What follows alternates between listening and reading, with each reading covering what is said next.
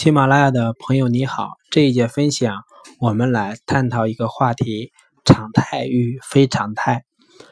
我们都知道啊，我们如果想要传达一个信息，当在传达信息的时候，我们采用科学的方法，对这个信息做一个小小的改变，那么它就能够获得非常显著的准确传达信息以及信息达成的这么一个目的。那我们也该怎么去做呢？做一个什么样的小小的改变呢？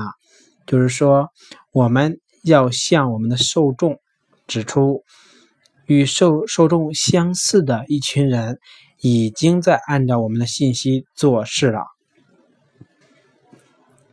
如果这一群人呢，他与受众是同样的一群人，那么这种情况下，这些人他就能够很。容易的接受你的信息，并按照你的要求去做事情。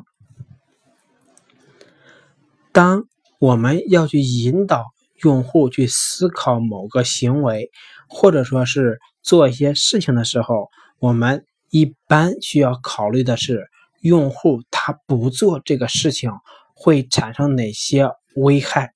这个危害呢，是指用户由伤用户。这一个自我标签的行为，比如说你用户如果特别标榜自己是一个道德高尚的人，那么如果不做这件事情，就是他道德上的一个污点。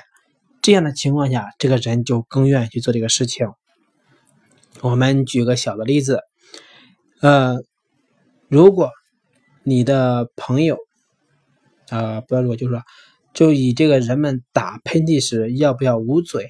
这个来说明，如果你同事，那么他打喷嚏的时候不捂嘴，你想让他捂嘴，你应该怎么办？在怎么办之前，我们需要先思考一个问题，就是说，就你这个同事而言，在他的认知范围内。捂嘴是重要的，捂嘴是对的，还是说不捂嘴是对的？如果他认为捂嘴是对的，那么你应该向他说明的是不捂嘴的一些危害。相反，如果他认为打喷嚏是不捂嘴是对的，那么你就要向他强调捂嘴的人会有哪些好处。或者叫或者哪些高尚点，当然就是这个，其实一个前提就是，捂嘴是科学的，从科学上是对的。同样还有一个就是说，我们如果想要让用户按照我们的意愿去做某些事情的时候，我们应该思考两个问题。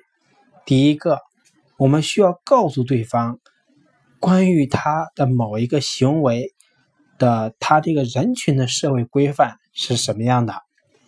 比如像前面讲的捂嘴、打喷嚏是捂嘴，对，是一个什么样的？不捂嘴是一个什么样的？同时呢，我们还需要向对方传达，他违背他这个人群标签的行为的这些坏处是什么？或者说什么样的人才会违背？那我们再举个例子。比如说，一个澡堂，那么，呃，想要保持澡堂里边的一些柜子啊什么的一个干净，是吧？那么，应该怎么做才能够起到更好的一个保持的作用或者保持的目的呢？管理人员应该对这个澡堂的新会员，就是表达说。会员大部分的会员都会把这个衣物，比如拖鞋什么的，然后放到一个什么样的位置去。有了这个先前告知之后，其实对于这个人在入拜会员的时候才知道说啊，会员是要把鞋子放到鞋架上的。那么这样这个人他就会减少不把鞋子放在鞋架上的这些行为，因为他认为第一。在这个里面，会员都是要把鞋子放到鞋架上的。第二，他现在是会员了。第三，他应该也把鞋子放在鞋架上。这是一个环环相扣的理论。简单总结就是说，如果你想劝说别人，是吧？那么你应该完成一个在劝说之前应该做一个充足的准备。准备呢，就是先考虑这个人他的相对社会的规范认知是什么，然后呢，再把某种这个事情与他违背这个认知的行为关联起来，这样他就不会去做这个违背的事情了。啊，最后我们再举个小例子，比如说，如果你是一个部门领导，你呢不希望用户不希望你的这个成员在开会的时候迟到。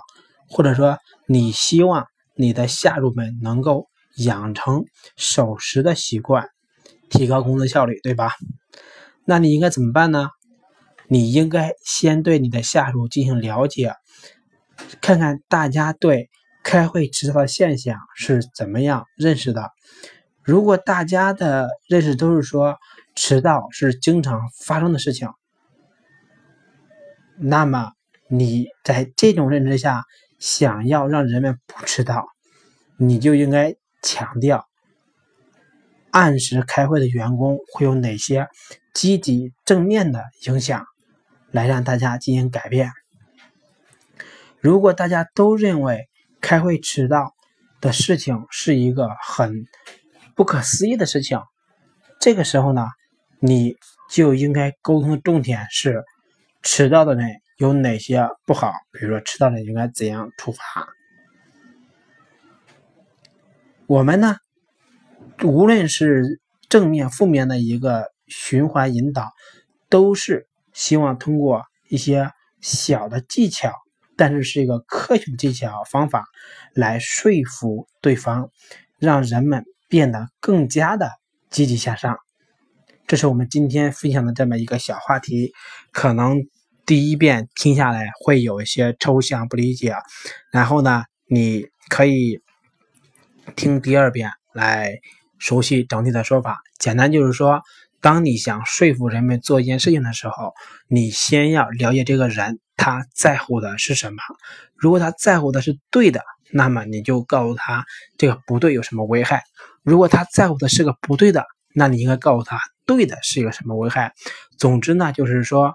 告诉用户这个行为，他的能够损伤到他认可的这么一个事情，以此呢来引导人们去做出你希望的一个行为动作。